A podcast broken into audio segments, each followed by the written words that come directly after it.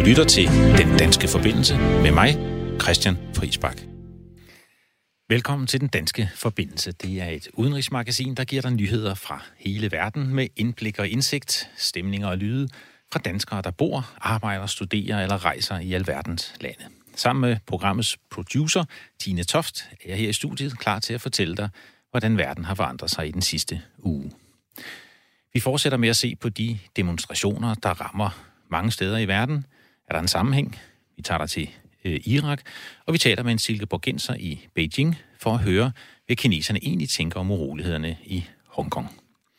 Vi har også, som altid, et udenrigspolitisk dyr med i udsendelsen. Vi ved jo, at dyr er populære. I dag er det det her dyr.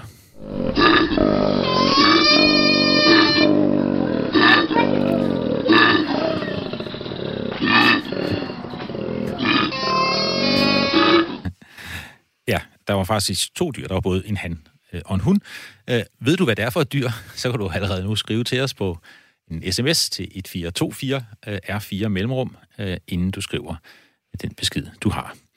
Vi kommer til at høre en del spanske stemmer, både fra Spanien og Bolivia, øh, hvor vi ser øh, på præsidentens afgang. Jeg har faktisk mødt ham engang, Evo Morales.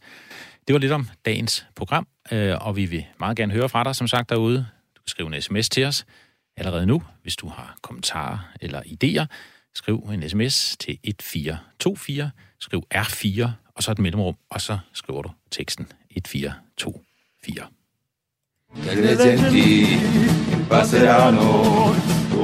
ciao, ciao, ciao, ciao, ciao.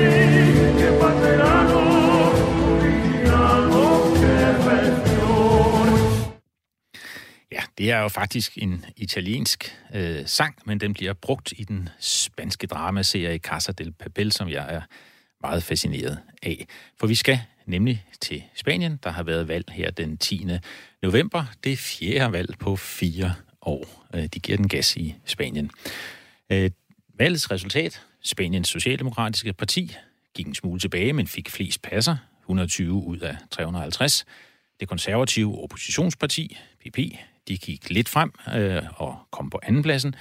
Socialisterne i Unidas Podemos blev nummer 4, men det mest bemærkelsesværdige, det var måske, at det højre nationale parti, Vox, blev tredje størst. De fik mere end dobbelt så mange pladser, som de havde før. 52 øh, har de nu. Creo que podemos estar muy satisfechos, más allá de las incertidumbres og manden, vi hører her, øh, det er Santiago Abascal. Han leder partiet Vox, der går ind for en samlet og stærk nationalstat, der er imod abort og homoægteskaber, og måske mest afgørende det her valg, er for hårde straffe til de katalanske separatister. Spanien er et splittet land for tiden, politisk, regionalt. Mange i Katalonien og Baskerlandet arbejder jo for øget uafhængighed. Men for at finde ud af, hvordan gik det egentlig det her valg øh, i set fra Barcelona og Katalonien, hvor løsrivelsesbevægelsen står meget stærkt, så har min producer øh, ringet til mig øh, Winkelmann. Øh, Tine Toft, altså min producer, har ringet til mig Winkelmann øh, fra København, øh, der bor i Barcelona, og spurgt, hvordan oplevede de egentlig det spanske valg i Barcelona? Jamen, øh, det var en helt almindelig, stille og rolig dag, øh, derfra hvor jeg så den i hvert fald. Øh, jeg lavede ikke så meget. Øh, folk var ude i byen, som de plejer. Det, søndag plejer at være en dag, hvor man samles med familien og går ture i byen. Øh, man samles for at spise frokost, så går man en tur, enten i byen, og nu bor jeg tæt på stranden, og der er altid fyldt med mennesker også om søndagen. Og det var sådan set det, som den plejer at være. Og kan du fortælle noget om, stemte øh, dem, der er for øh, at blive selvstændige, eller hvad, hvordan håndterede de valget? Var der nogen, der boykottede det, eller hvad skete der der? Altså, jeg har ikke øh, hørt noget om nogen boykottede at nogen har boykottet valget. Altså, man har haft en højere spændingsprocent her i Katalonien end i, i resten af Spanien, men ikke med mere end 1 eller 2 procent højere. Øh, så, så det er ikke... Altså, det har været ligesom i resten af Spanien. Der, der har ikke været noget Øh, larm og ballade. Øh. Altså jeg tror også, at, at når man går på gaden hernede og, og virkelig begynder at demonstrere, så er det mere noget, der er decideret rettet mod Katalonien. Som for eksempel, da der, deres politikere blev, blev anholdt og så her to år efter er blevet dømt. Der man hver gang går på gaden og altså gjort opmærksom på, at der er sket noget øh, uretfærdigt her.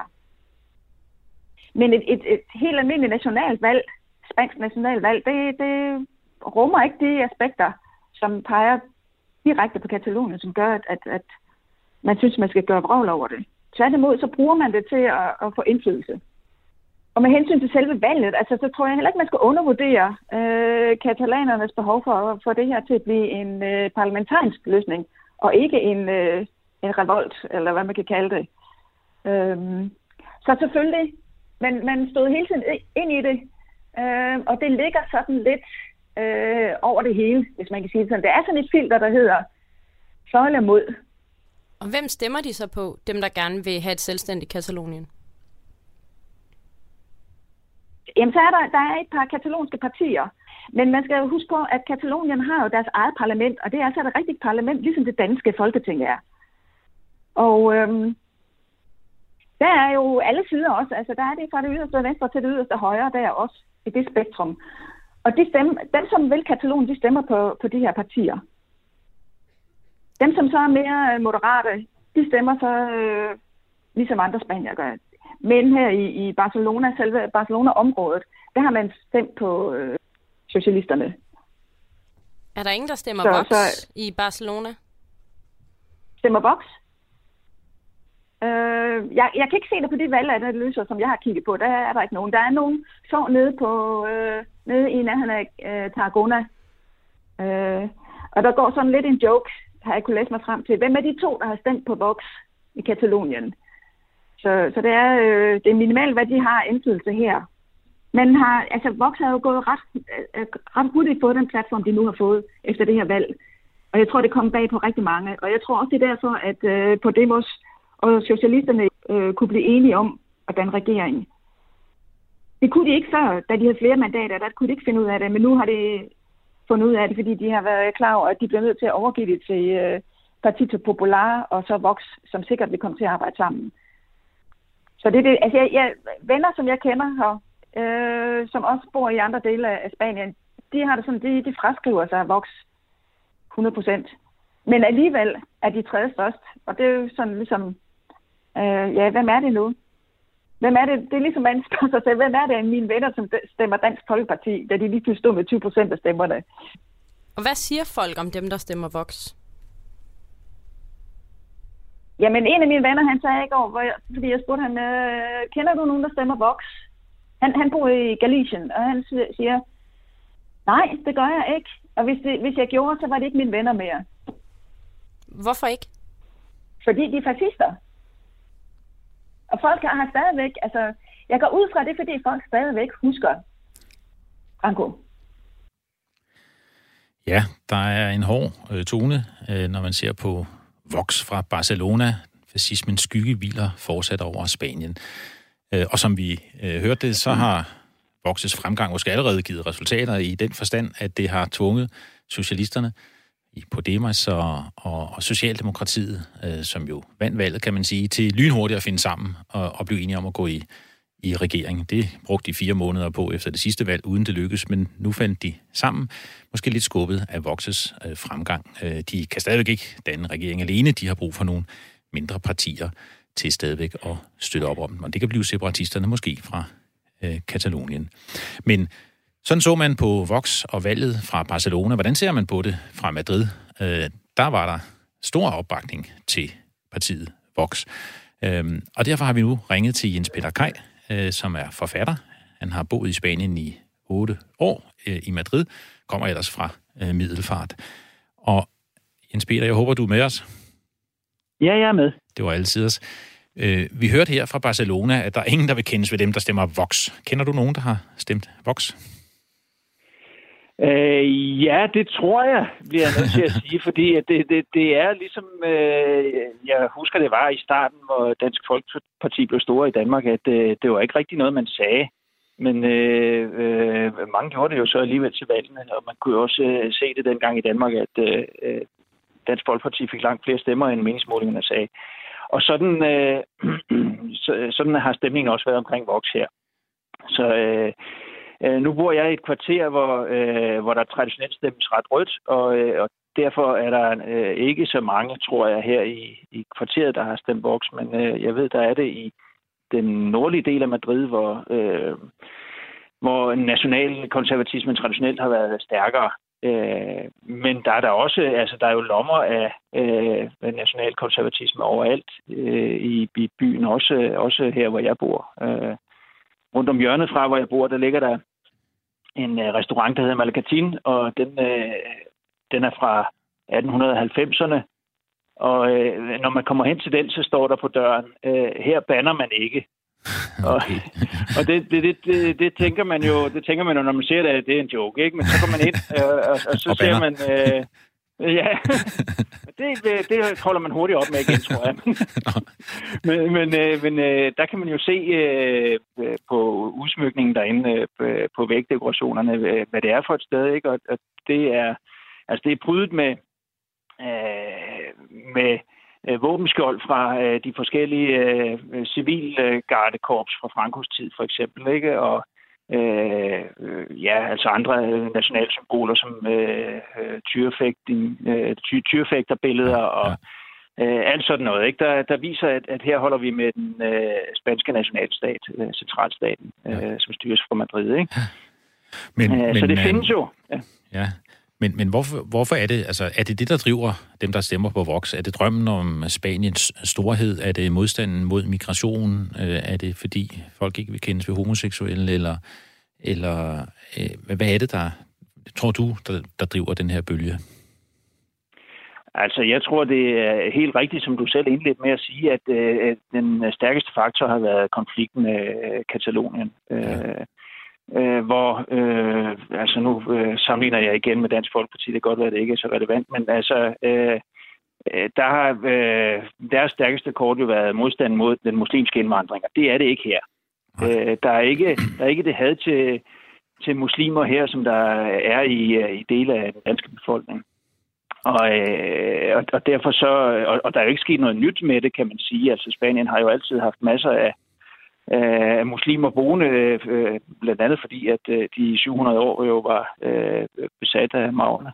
Mm. Øh, øh, så altså, forholdet til, til muslimerne og øh, til Marokko er jo ikke noget nyt, øh, og det er ikke noget, man kan, kan bruge i valgkampen hernede, men, men øh, modstanden mod separatismen fra øh, Katalonien er jo øh, det største emne i, i spansk politik for tiden, og ja. Og det er det, de har mobiliseret på, fordi at de øh, øh, har tilbudt sig som den øh, hårde hånd, ikke? Ja. jernhånden, øh, øh, som har foreslået for eksempel, at man skulle øh, øh, forbyde de nationalistiske partier i, i øvrigt i alle de øh, regioner, der er op mod nord, ikke? og mm. øh, at man skulle forbyde katalansk som officielt sprog, at man skulle nedlægge det øh, ja. katalanske nationalparlament osv. osv. Ikke? Ja. Alt sammen ting, der måske i virkeligheden vil optrappe konflikt, men som i hvert fald viser, at man øh, det er at det, man der... slår ned med hård hånd på det, ikke? Jo.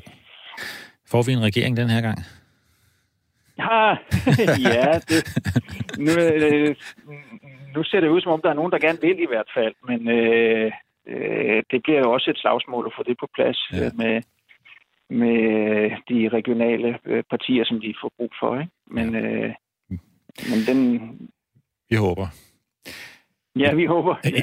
Jens Peter Kaj, det var rigtig godt at tale med dig. Tusind tak, øh, fordi du var med. Forfatter, bor i Madrid. Tak, fordi du var med. Det var så lidt. Selv tak. Hej.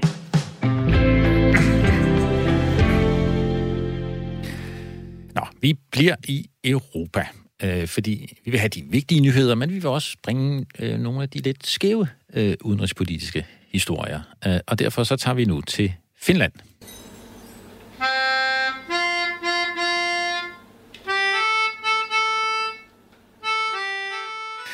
Ja, øh, den her lyd, som I hører her i baggrunden, det er lyden fra en øh, rigtig kedelig julefest i den finske by øh, Puolanka. Øh, der sidder fire finske mænd og stener i en sofa. En kvinde øh, forsøger at danse lidt, mens der så er en anden kvinde, der prøver at spille på det her øh, mundorgel. Og grund til, at vi bringer det klip, det er fordi Polanka nu er kommet på førstepladsen. Øh, ifølge BBC World er det nemlig verdens mest pessimistiske øh, by. Øh, Den ligger midt i Finland. Øh, det er faktisk ret dårligt vejr i Burlanka. Øh, det er koldt og gråt det meste af året. Øh, byen ligger i bunden af de fleste statistikker for problemer i Finland. Der bor kun 2.591 mennesker. Øh, hvis man ser på kommunen, så har de faktisk en kvadratkilometer hver. Øh, der sker, for at sige det som det er, ikke, en ski, øh, ikke noget som helst i Puolanka. Så der er en god grund til at være pessimistisk, hvis man bor der. Og derfor har byen nu dannet en pessimismebevægelse og udråbt Pulanka, som sagt, til den mest pessimistiske by i verden. En af drivkræfterne bag øh, Pulanka, pessimisterne, fortæller i indslaget, som man altså kan finde på BBC World, at, at der var en del, dengang man stiftede bevægelsen, der var bange for, at det ville ødelægge Pulankas omdømme, men som han så øh, retorisk spørger, øh, hvilket øh, omdømme, er faktisk er en, en del af, af formålet med den her bevægelse, siger de, øh, det er at hindre, at den her by, også ligesom mange andre finske øh, landsbyer, øh, at den ikke bare uddør, uden der er nogen, der hører om det. Øh, så med pessimismebevægelsen prøver de at sikre, at når de engang uddør, så er der nogen, der lægger mærke til det. Den årlige pessimismefestival i Puolanka, den afholdes fra lige om lidt, den 1. december og helt til udgangen af december. Så er du pessimist af sted til Puolanka, og har du andre idéer til historier, vi skal tage op i programmet, så skriv til os 1414. Start med R4, mellemrum, skriv til os.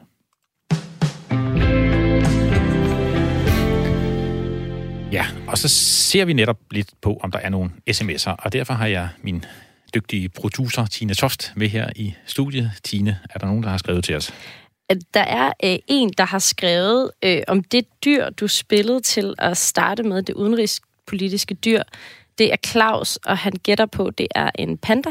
Aha, det er jo meget godt uh, gættet, Claus. Vi afslører til sidst programmet, om du har ret. Vi kan måske lige... Jeg har lagt lyden ind igen. Hvis der er andre, der vil høre den, kan vi afspille den en gang til. Jeg tror, ja. den er derinde.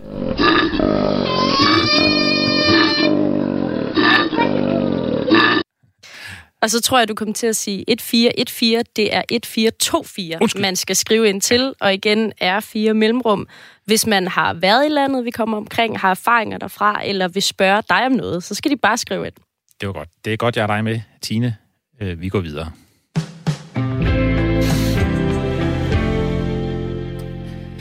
I sidste uge dækkede vi demonstrationerne og urolighederne i Hongkong fra Hongkong. Øh, siden er situationen yderligere eskaleret. En ung demonstrant er blevet skudt af politiet. Han lever heldigvis stadigvæk. En 70-årig mand er død efter at være blevet ramt af brosten fra demonstranterne, mens han gik og prøvede at passe sit arbejde med at rydde op i gaderne. Et af Hongkongs store universiteter er nærmest i undtagelsestilstand, og der bruges stadig mere farlige våben på begge sider. Vi har, ligesom mange andre medier, dækket begivenhederne fra Hongkong, men hvordan opfattes og dækkes urolighederne egentlig i Kina? For at finde ud af det, talte jeg i går med Philip Røgn. Han er fra Silkeborg, han har studeret i et et halvt år i Beijing. Han læser økonomi. Og jeg startede med at spørge om, hvad siger og tænker kineserne egentlig om urolighederne i Hongkong? Jamen, det er først og fremmest så er det vigtigt at sige, at der er ikke sådan en stor politik øh, eller kultur for at tage politik i Kina på grund af, at øh, ja, det system, man nu engang har. Øhm, men når det er sagt, så, så vil jeg sige, at øh, når man så taler med, når jeg taler med mine venner omkring det her, så er, er deres syn meget farvet af den virkelighed, som de ser på det med. Og det er en virkelighed, som er meget formet af, at de læser medier, som, øh, som i meget høj grad øh, skriver, hvad, hvad de har lov til fra, fra Beijings side. Ja. Og, og, øh, og kan man få adgang, altså den almindelige kineser, kan de også læse, hvad der bliver skrevet på BBC eller New York Times, om, og, eller fra de medierne i Hongkong? Nej, det kan ikke umiddelbart. Man kan komme til det, man kan bruge, øh, man kan bruge sådan noget, en VPN, det hedder et Virtual Proxy Network, hvor du ligesom flytter din IP-adresse ud til et andet land øh, via nogle kanaler, og så kan du adgang, have adgang til den del af internettet, som ligger uden for Kina, uden for The Great Firewall som vi kalder den herude. øhm, ja.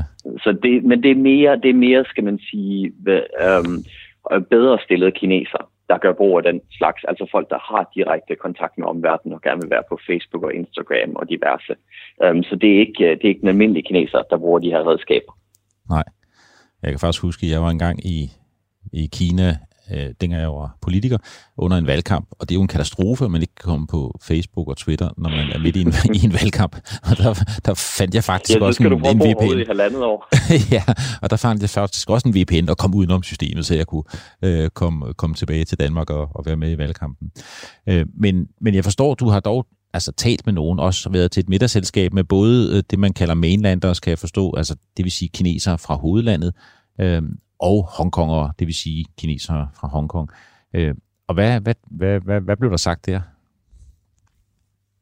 Ja, altså ja, i forhold til det med mainland og Hongkong, så er det, så er det, så er det nogle øh, betegnelser, man bruger, når man er i selskab med begge to. Fordi kineserne, de ser jo Hongkong som en del af Kina, og derfor ser de alle de mennesker, der bor i det område som kinesere. Men hvorimod hongkongerne, de øh, bruger betegnelserne mainlander og hongkonger til at ligesom tale om de forskellige slags kinesere, der nu engang er. Men jeg var så til et, et middagsskadeselskab her for, for to uger siden med, øh, med en hongkonger og så tre mainlander. Um, og det er, jo, det, er jo, det er en meget sjov oplevelse. Der er, jo ikke, der er ikke en stor kultur for at tale politik i Kina, og det er en helt anden kultur, der er i Hongkong, hvor Hongkong, jeg, jeg har boet i Hongkong i, i, uh, i et halvt års tid tilbage i 2015, mm. og der er sådan en helt anden, helt anden kultur for at engagere sig politisk. Så det var selvfølgelig min uh, Hongkong-ven der i selskabet, der meget gerne ville, uh, ville, ville diskutere situationen i Hongkong, uh, hvorimod de, de tre mainlanders, de, de, de var lidt mere uh, forbeholdende for, for at gøre det. Ja. Hører man overhovedet om de, også nu unge studerende, der har mistet livet i, i Hongkong, hører man om det? Altså, det, det gør man, men det er en enorm farvet virkelighed. Fordi, altså, fordi jeg jo har min VPN, så kan jeg læse mit New York Times og mit Financial Times, og på den måde ligesom få et indblik i, hvad de skriver om. Og de fokuserer jo enormt meget på protesternes side af sagen. Mm. Uh, hvis jeg åbner mine kinesiske hjemmesider og læser, hvad kineserne skriver om, uh, om de her ting, så er det udelukkende næsten om volden. Så det, altså, det er to øh, vidt forskellige virkeligheder. Så det er jo klart, at hvis man skal tale sammen om det, så, så, så, så ens, ens verdenssyn eller ens situationssyn i det her tilfælde, de er så langt fra hinanden, at, uh, at, det, at det er næsten umuligt. Ikke? Ja. Um, så jo, de læser, de læser om det her, men de læser om studenternes angreb på mainland kineser, og de læser om, at de smadrer metroen, og de smadrer banker, og de smadrer butikker, og det og det er stort set det. Og det, og, det, og det former deres verdenssyn enormt meget, og gør det enormt negativt i forhold på, til det, der sker i Hongkong. Ja. Tror du, hvad, hvad siger din fornemmelse? Altså, er der sådan støtte til, at man den kinesiske regering øh, og styret øh, gør mere, altså griber ind og intervenerer er mere aktivt? Er det, er det et synspunkt, som kineserne deler? Det er det øh, primært på nettet, altså når man kigger på sådan sociale medier, kinesisk Twitter osv., der er, der er en ret hård, hård linje derover for, hvad der skal ske med de her demonstranter i, øh, i Hongkong. Men generelt så er det mere sådan i, i, i blandt kineserne, at de vil, at, at, at de vil egentlig bare gerne, de vil bare gerne leve et uh, stabilt, en stabil tilværelse. Ikke? Um, de går enormt meget op i stabilitet. Det er sådan, der er sådan en sætning, der hedder Bimian Huluan, som man hører igen og igen, som er det her med avoid chaos, altså uh, uh, bibehold uh, stabilitet. Og det, og det er jo det er meget formet af den, den historie, der er i Kina over de sidste 200 år, som bare har været vanvittigt kaotisk. Mm. Um, og det er jo derfor, det er jo derfor øh, der er jo mange, der, der er jo enormt mange kinesere, der, der er ret glade for kommunistpartiet. Det er enormt svært for os at forstå i, uh, i Vesten med vores frihedsidealer, men hvis, hvis din værste fjende og din største frygt er kaos, Mm. Og det parti, som, som nu, har været, nu har været succesfuldt ved magten, kan man sige, de sidste 40 år, og undgået kaos, de, de garanterer den kaos, eller de garanterer den stabilitet og det værn mod kaos, så får de jo bare den støtte. Så, så der er ret stor støtte til partiet, og, øhm, og, og der er ret stor støtte til, at, at der på en eller anden måde bliver skabt orden igen i Hongkong. Ja, og, og jeg kan forstå, du kan da sige det der ordnung muss sein øh, på kinesisk. Var det det, var det, det du lige sagde? må, må vi høre? Ja, øh, Imian Hunduan okay. øhm, udtales det på mit dårlige øh, mandarin. Men, øh, men, men jo, det, det er sådan en sætning, der går igen, ikke? Både, ja. både, i, både, i, både i medierne og i politikerne, men også sådan, så, også sådan nærmest folk på gaden, ikke? Mange tak til Philip Røgn, øh, som vi hørte her fra øh, Beijing, hvor virkeligheden i Hongkong ser meget anderledes ud, eller billedet af Hongkong ser meget anderledes ud, end det vi ser her fra øh, Vesten. Medmindre man altså har en VPN, som øh, Philip han fortalte om, øh, den her øh, sådan computerforbindelse, hvor man kan smyge sig udenom øh, de spæringer, der ellers ligger på nyheder øh, i Kina. Jeg har faktisk engang øh, Kina øh, i min fortid som politiker øh, midt under en valgkamp, øh, og, og der skal man jo på Twitter og Facebook og alt sådan noget. Jeg var øh, fuldstændig ved at gå i panik, for jeg kunne ikke komme på hverken Twitter eller, eller Facebook. Men så fandt jeg også en VPN, og så fik jeg snedet mig udenpå, udenom, og, og så kom jeg tilbage i valgkampen. Øh, så, så det er en konkret virkelighed for mange øh, kinesere. Ja, øh, det, der kommer stadig flere øh, sms'er, der gætter på, hvad for et udenrigspolitisk dyr vi har med øh, i øh, den her udsendelse. Øh, I hørte lyden øh, før, som sagt. Der er nogen, der har gættet på en panda. Det er forkert. Der er nogen, der har gættet på et æsel. Det er også øh, forkert. Øh, og din har gættet på en brøleæbe. Det er også forkert. Ja, og så har vi et useriøst øh, bud fra Emil fra Gladsaxe, der mener, det må være Inger Støjberg. Det synes jeg nu ikke er øh, så pænt. A total now of 49 people have been killed. Well, Greenland, I don't know, it got released somehow. It's just something we talked about. Denmark essentially owns it. И люди в Африке, либо во многих азиатских странах хотят жить на таком же уровне достатка, как и в Швеции. Save Hong Kong! Save Hong Kong! Across the world, in dozens of countries, protesters have taken to the streets. Ja, Så kommer vi til ugens rapport. Vi har lovet i hver uge at læse en rapport og fortælle lidt om den. Og jeg vil med det samme sige undskyld, øh, både til mange af jer lyttere, og især til min udenrigsredaktør Line Jul Brun, som siger til mig, at jeg ikke må bruge for mange tal, men jeg kan godt lide tal. Og den her rapport, øh, den indeholder faktisk tusindvis af tal. Øh, I får kun nogle af dem, øh, men de tal, dem bruger man til at finde ud af, hvor er det bedste sted i verden, hvis man vil starte en virksomhed. Det er nemlig den årlige Doing Business-rapport fra Verdensbanken, der lige er udkommet. Den ser på, hvor let eller besværligt er det at starte en virksomhed rundt om i verdens 190 lande. Og lad os komme med den gode nyhed. Først, Danmark kommer på en fjot, flot fjerdeplads. Det er da godt gået. Så på trods af topskatten og regnvejr og sundhedsplatformer og hvad ved jeg, så er Danmarks faktisk øh, et godt land at drive en virksomhed i. Et rigtig godt land. Danmark ligger øverst af alle lande uden for Asien, på den toppes nemlig den her liste af New Zealand, først i Singapore, og så Hongkong, og så kommer Danmark. Helt i bunden ligger Somalia. Det er lidt nedslående, øh, især fordi jeg her om to uger faktisk tager til øh, Somaliland for at forsøge at starte en virksomhed. Mm, nå, det bliver lidt op ad bakke. Men den her rapport, den måler altså på en række parametre, øh, som kan gøre det nemt eller svært at drive en virksomhed. Og det er alt fra, hvor nemt er det at starte op, hvor nemt er det at få en byggetilladelse og få strøm, øh, skøder øh, på jord, betale skatter, handle, øh, sikre, at andre overholder kontrakter. Det er det, man måler på. Og den er helt konkret. Landene sammenlignes på kryds og tværs. I Kamerun eller i Elfenbenskysten tager det over en uge at få en eksporttilladelse nede i havnen. Øh, hvis man vil få et udbud om at bygge en havn i Sydkorea, så kan man klare hele processen på et halvt år. Men hvis man i Grækenland, der bruger man over et år øh, på den samme proces. Så der er stor forskel på landene. Danmark får ros, fordi det er blevet billigt øh, og billigere at få en byggetilladelse. Og det er nemt at starte virksomhed i Danmark. Jeg har prøvet det, søgte om at åbne en virksomhed, og en time efter, der havde jeg faktisk øh, en virksomhed. Så det er nemt og hurtigt i Danmark. Men det er meget interessant i rapporten her, at øh, den region i hele verden, og det havde jeg ikke troet, øh, som gør mest for at forbedre forretningsmiljøet, kan man sige, det er faktisk Mellemøsten. Så, og hvis man skal bygge et hus, så er det meget hurtigere i gennemsnit at få en byggetilladelse i Mellemøsten, end det er i mange af de rige lande, som også er med i rapporten. Øh, og de lande, som topper listen øh, over de lande, der har gjort størst fremskridt, det, og det synes jeg er lidt øh, utroligt, det er Saudi-Arabien. Det er blevet meget nemmere for eksempel for en kvinde øh, at registrere en virksomhed i Saudi-Arabien.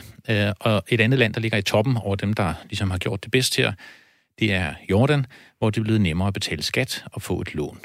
Øh, omvendt så er der ikke i det seneste år her sket ret meget i Latinamerika, hvis man gerne vil starte en privat virksomhed. Og der er ingen, ikke et latinamerikansk land, der når op i top 50 på den her liste. Så det er jo ikke så sært, at økonomien måske halter lidt i den region. Og så er det interessant, synes jeg, at et land som Togo øh, for tredje gang på 10 år er på top 10-listen over de lande, som gør mest for at støtte det private erhvervsliv. Det har jeg ikke lige set øh, komme. Togo. Øh, men hvis du vil starte en virksomhed, så er det altså et godt sted at tage hen. Så er der gode fremskridt. Indien, Pakistan. Det går lidt sløvere af de andre dele ude i Asien, bortset fra Kina. Øh, men de her lande, som jeg sagde, Singapore, Hongkong, Malaysia, Taiwan, de ligger meget højt oppe, så der er måske grænser for, hvor meget mere man kan gøre. Der, hvor landene gør fremskridt lige nu i den her tid for at gøre det nemmere at drive en virksomhed, det er inden for digitalisering. Der er flere og flere steder. Nu kan man betale skat, man kan få en byggetilladelse, og man kan registrere en ejendomshandel på nettet. Så det går hurtigere, og det sparer penge. Jeg er, som I måske kan høre, ret stor fan af den her rapport, øh, Doing Business-rapporten fra Verdensbanken, fordi den inspirerer, også fordi politikere over hele verden, de kigger i den, og de måler sig øh, op mod hinanden, og så gør de noget. Jeg mødte engang den tidligere præsident Kikwete i i Tanzania. Øh, og han pralede af, at de havde virkelig gjort fremskridt på den her liste, der jeg talte med ham. Ja, og historien vil vide, at det var, fordi han fik et totalt hysterisk anfald, da han lige var blevet valgt til præsident, og så kiggede han i den her liste, og så så han Tanzania stå helt nede på plads nummer 150 eller noget i den stil. Og så gik han direkte ind til sine folk og sagde, det her, det finder jeg mig ikke i, vi skal længere op på listen. Øh, og så gik det i gang, og så kom Tanzania op på listen. Så det virker på den måde, at det inspirerer øh, i hele verden. Øh, og jeg har faktisk engang været med til at få lavet en anden rapport, øh, som skal se på, hvor er det godt at være landmand. Øh, nu er jeg jo selv øh, landmand, øh, og i dag udgiver Verdensbanken faktisk også en rapport, hvor man kan se, hvor det er godt at være landmand. Øh, og den øh, laver de. Øh, og hvem ved, måske omtaler vi også den en gang her øh, i den danske forbindelse. Godt. Så øh, går vi videre øh, til Bolivia. Les duela no a quien les duela. Evo Morales fue nuestro líder. ¡Viva Evo! ¡Te extrañamos! Og det, I hører her, det er en kvinde fra den oprindelige befolkning i Bolivia, der demonstrerer og protesterer meget følelsesladet, fordi præsident Evo Morales den første præsident fra den her oprindelige indianske befolkning i Bolivia i den her uge er gået af. Og det skete efter et valg, hvor han først mm, på lidt tvivlsom vis, vil nogen mene, fik landets forfatningsdomstol til at godkende, hvad han ellers ikke kunne ifølge forfatningen, til at han kunne stille op for fjerde gang. Så kom valgresultatet, det kom meget sent og, hmm, og bøvl. Øh, det blev så udfordret af oppositionen, det sagde, der har været snyd, øh, og det blev så faktisk lidt bekræftet Øh, af organisationen af amerikanske stater, den regionale organisation, sådan ligesom deres øh, lidt EU-agtige, de gik ind og underkendte resultatet og sagde, at øh, der var uregelmæssigheder. Så blev urolighederne endnu værre, øh, og politiet og militæret gik til sidst ind og opfordrede præsident Evo Morales til at gå af. Og det gjorde han, og han flygtede endda og søgte asyl i Mexico. Siden så har oppositionspolitikeren Janine Agnes, øh, som ellers først rangeret langt, eller som nummer 5, tror jeg, på statsrækkefølgen. Hun har indsat sig selv øh, som ny præsident med opbakning fra parlamentet. Det blev til afstemningen boykottet af Morales' øh, støtter. Øh, men hun er blevet godkendt af forfatningsdomstolen, så nu er hun den nye præsident. Øh, og der, men der skal holdes valg inden 90 dage.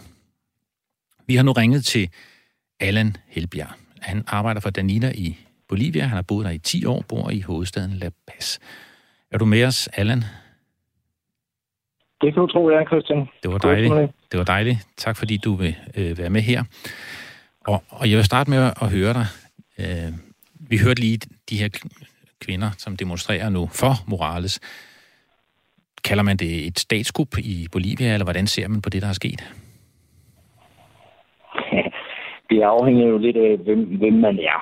Øh, for der er ingen tvivl om, at øh, dem, der støtter op omkring Morales, de, de, de ansætter for et statskup.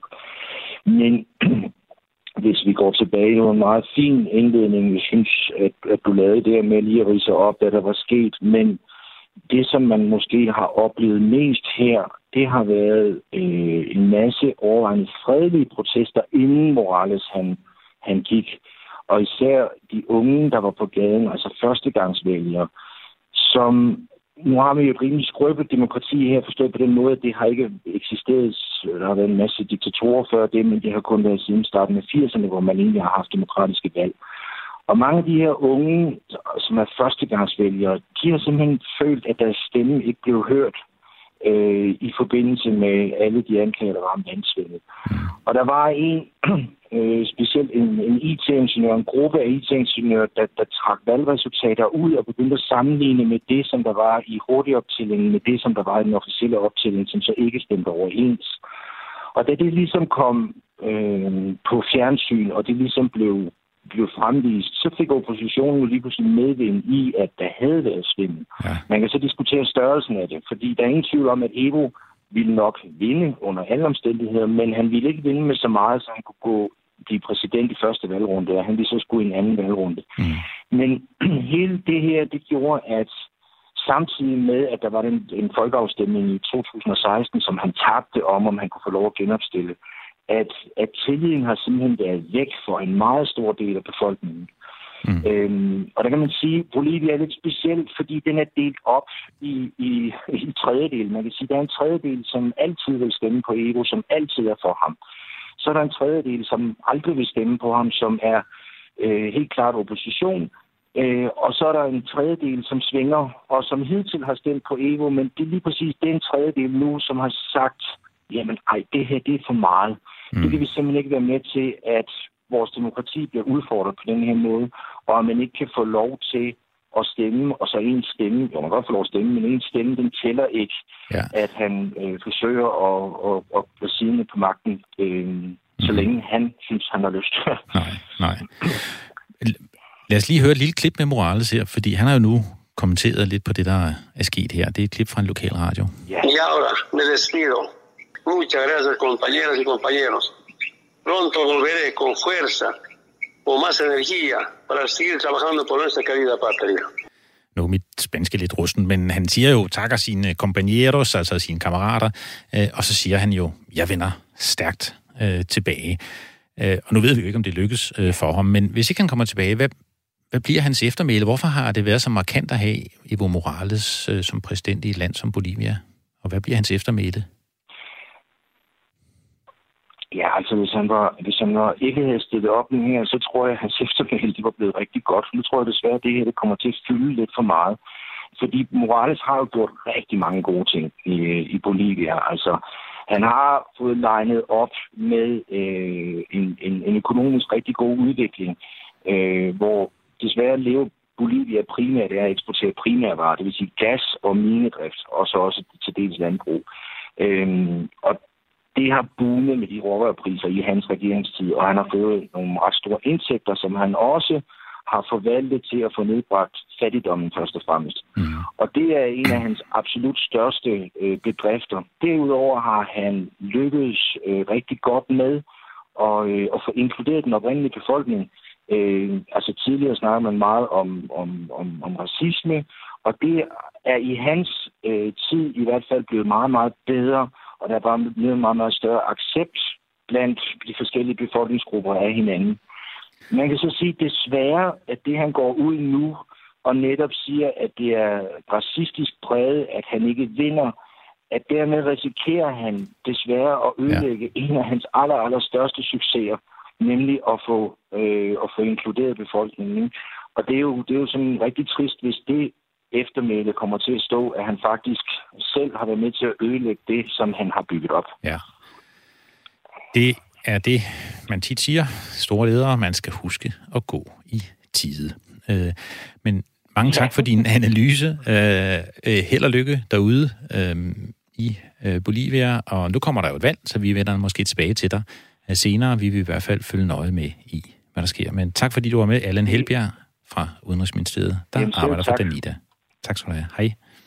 Øh, nu vil jeg lige bryde ind her, hvor vi taler om Bolivia, fordi hvis man øh, googler øh, Christian Friis Bak i Bolivia, så finder man en video, øh, hvor du har været afsted, Christian. Øh, og jeg har, kan du ikke trykke på den lyd, der ligger der? Her ser man dig, og man ser dig øh, ride på en hest.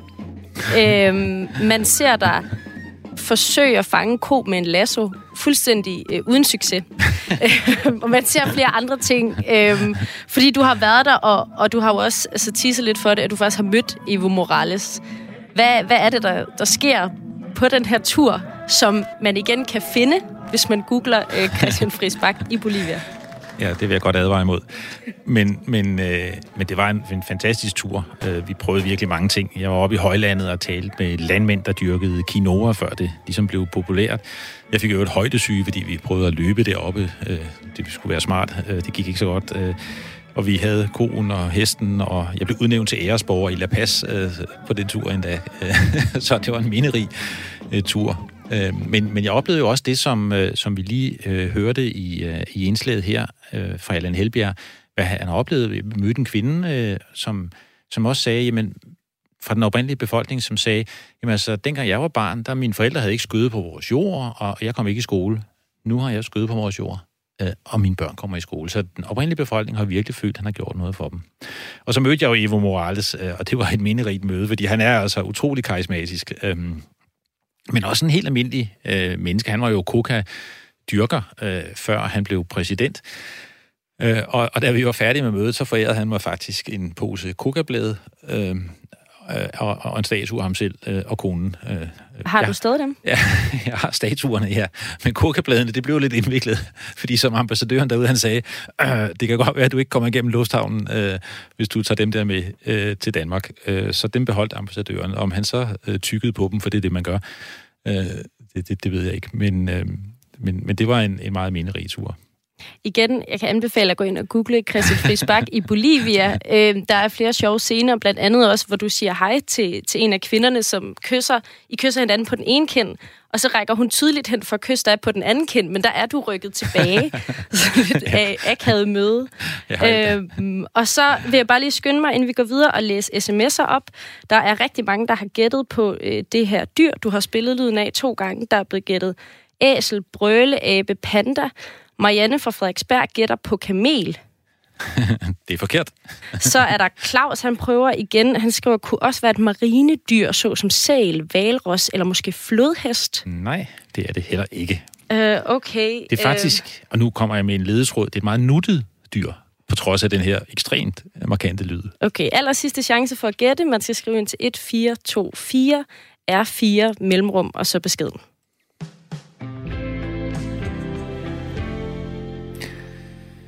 Vi har jo øh, sagt, at vi vil vende tilbage til de demonstrationer, der er i stadig flere lande, og prøve at forstå, hvordan det hænger sammen og breder sig. Øh, vi har været i Chile, vi har været i Libanon, øh, vi har lige været i Hongkong, og, og se på demonstrationerne. Og nu kigger vi lidt på Irak, og der har vi virkelig prøvet at få en til at være med i det her program. Men de fleste, vi har talt med dernede, de er bange for deres sikkerhed. Så I må nøjes med mig, og så får I den her sang, som er blevet et symbol for demonstranterne, og hvor I nu skal lytte godt efter, om der bliver sagt tuk, tuk.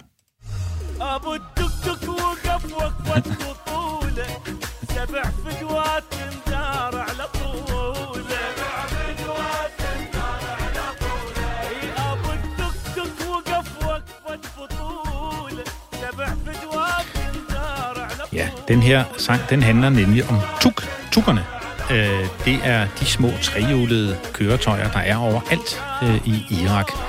Øh, og de har, øh, som teksten siger, haft en heroisk rolle i konflikten. Og det er en bid af en sang fra en af Iraks øh, meget populære sangere, Hussam al-Rassam, øh, og sangen den hedder, ja, Abu al-Tuk. Tuk. Mange af de her øh, tuk-tuk-chauffører, det er unge drenge eller mænd, der har måttet droppe ud af skolen eller universitetet for at tjene penge til deres familier. Og nu kører de i de her små trehjulede køretøjer forsyninger til demonstranterne, og så kører de de sårede til de frivillige læger og sygeplejersker, der også hjælper rundt omkring, eller til hospitalet, fordi ambulancerne ofte ikke kan komme frem. Øh, og de øvrige biler og busser, de giver plads til de her små tuk-tukker. De levner sådan en smal øh, vognbane i tunnelerne, så de kan komme forbi. Men urolighederne øh, fortsætter. Øh, og i Irak er det, som Chile og Libanon, det er ulighed, det er arbejdsløshed, det er utilfredshed med den politiske øh, overklasse øh, og med korruptionen i landet, som har drevet de her meget, meget voldsomme uroligheder. Og arbejdsløsheden er meget høj, for, og, og selvom øh, landet har verdens fjerde største oliereserver, og altså har masser af energi, øh, så er der ofte afbrydelser i elektriciteten i hovedstaden, og i mange områder, der er vandet i hanerne udrikkeligt. Øh, andre de protesterer over Irans stigende indflydelse i Irak. Øh, en af de gnister, som faktisk antændte det øh, i, i, i Irak, det var fyringen af en meget populær general, ham der stod bag befrielsen af Mosul fra islamisk øh, stat. Øh, og det, at han måtte gå tilbage, det blev set som Irans værk, og det var faktisk der meget, øh, mange af urolighederne begyndte i øh, Irak. Og tallene er desværre blevet meget mere dramatiske. Den her uge 319 har nu mistet livet i alt. Øh, flere end 8.000 øh, er, er såret, og sikkerhedsstyrkerne de skyder med skarpt mod demonstranterne. Iraks præsident har forsøgt at give nogle indrømmelser. Han hedder bare bare ham øh, Salah. Han har blandt andet annonceret, at landets premierminister Abdel Abdel Mahdi øh, vil trække sig. Øh, hvis de politiske partier har han så sagt, øh, kan blive enige om en afløser. Han vil lave en ny valglov, han vil udskrive en ny valg, men han har ikke sagt noget om, hvornår. Øh, og der er rygter om, at Iran har forsøgt at blokere for, at den her premierminister, han, øh, tager, han, han træder tilbage. Og premierministeren selv, han fortsætter ligesom med at udtale sig i pressen, øh, som om der ikke er sket noget, og uden at nævne, at han vil træde tilbage. Så de her politiske lyster har bestemt ikke gjort demonstranterne tilfredse, og de går på gaden, Øh, og det gør de på tværs af sekteriske skæld, og både omfatter, det er både Shia og Sunnier, der går på gaden øh, sammen. Øh, de fortsætter protesterne, skolerne, domstolen har været lukket, lærerne, advokaterne øh, har strejket. De trehjulede tuktukere, de kører fortsat for frihed og sikkerhed og demokrati, og vi vil fortsat følge med i bølgen af folkelige protester her på den danske forbindelse.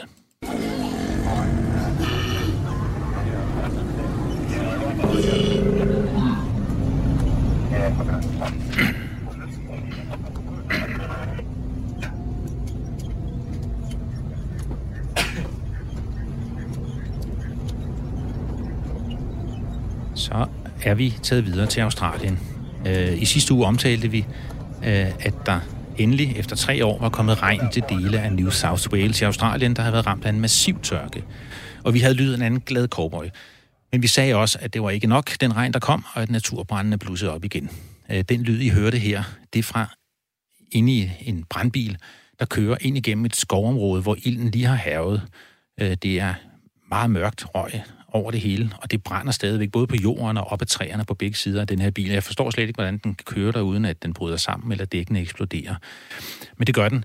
Øh, og de her naturbrænde, øh, det er de voldsomste i delstatens historie. Der har været mere end 90 brænde, og de har truet Sydney og bydelen rundt om Sydney. Øh, og mange steder, der haver brændende. 250 huse er brændt ned, over 500 andre bygninger er brændt, øh, og fire mennesker har indtil nu mistet livet.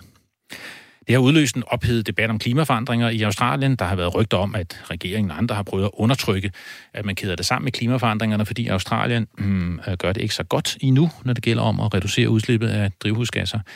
Så man er mange for, at det ligesom vender sig mod øh, regeringen måske og politikerne. Øh, men et fakta er det jo i hvert fald, at Australien øh, de sidste år har oplevet nogle af de varmeste somre nogensinde.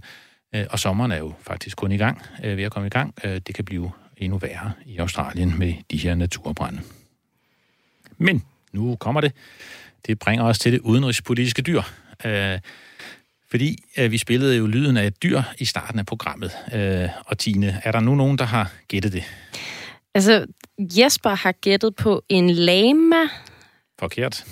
Øh, så er der øh, Sanne, der har gættet på en nuttet dansk landgris. Også forkert. Øh, så er der en, der har sagt marsvin, de store, man spiser i Sydamerika. Heller ikke. Øh, og så er der øh, Claus, som det er tredje gang, han skriver ind, og han har skrevet PS, ikke et ord om helgarderinger. Det er altså tredje gæt. Han gætter på koala.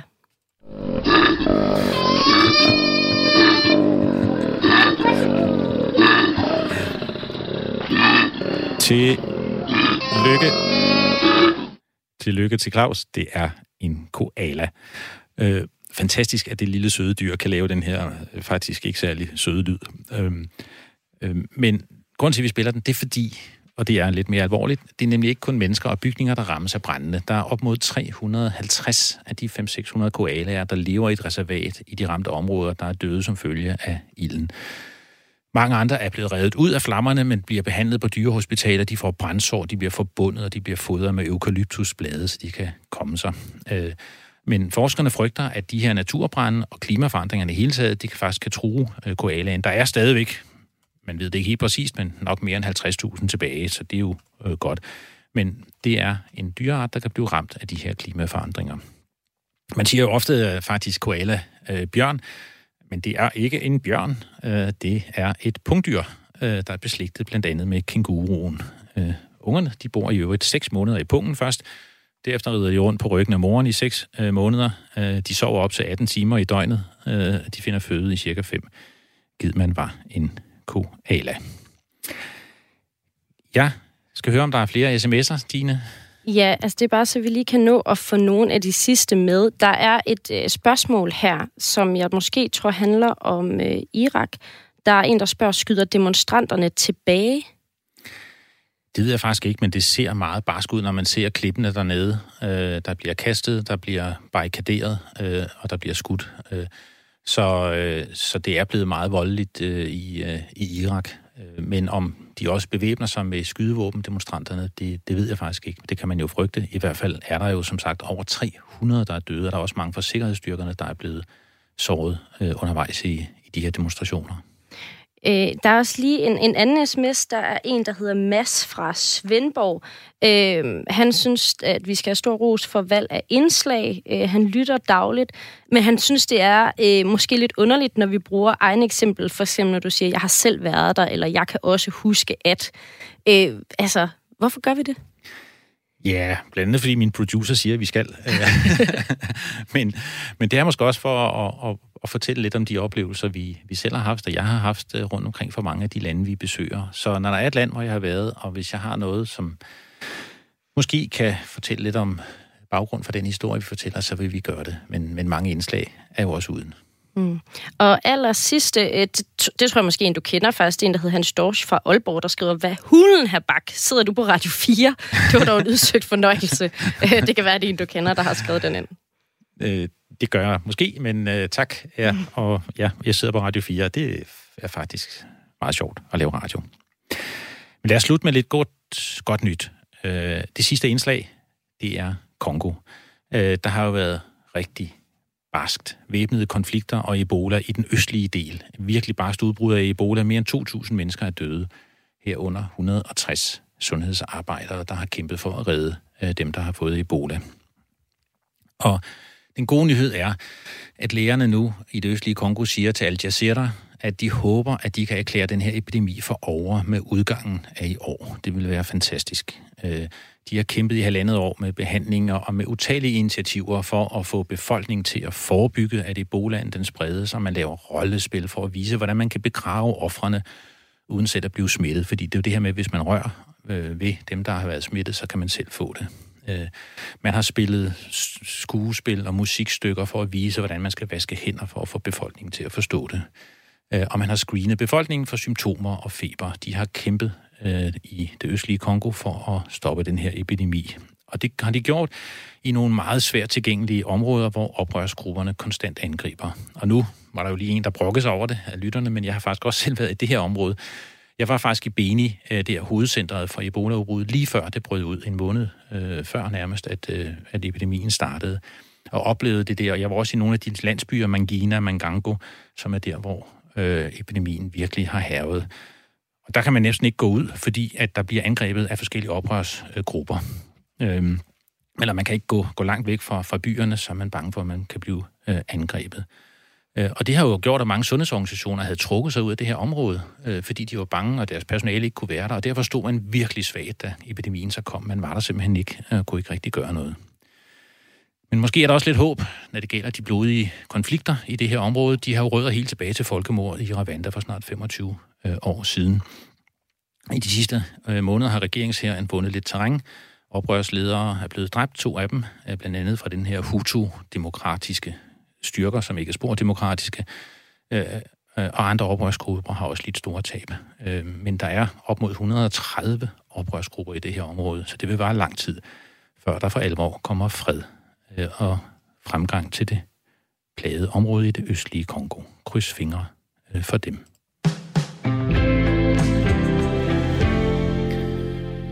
Det var den danske forbindelse for i dag. Programmet kan findes på Radio 4's hjemmeside, og som podcast.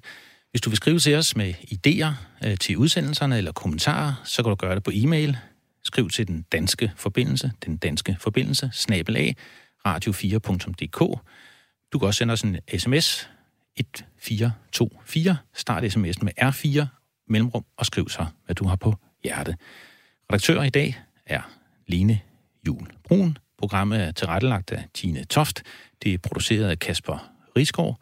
Jeg hedder Christian Friis Bak. Mange tak, fordi du lyttede med til den danske forbindelse. Og lige om lidt er der så radiovis. Undskyld, det hedder nyhederne her på Radio 4.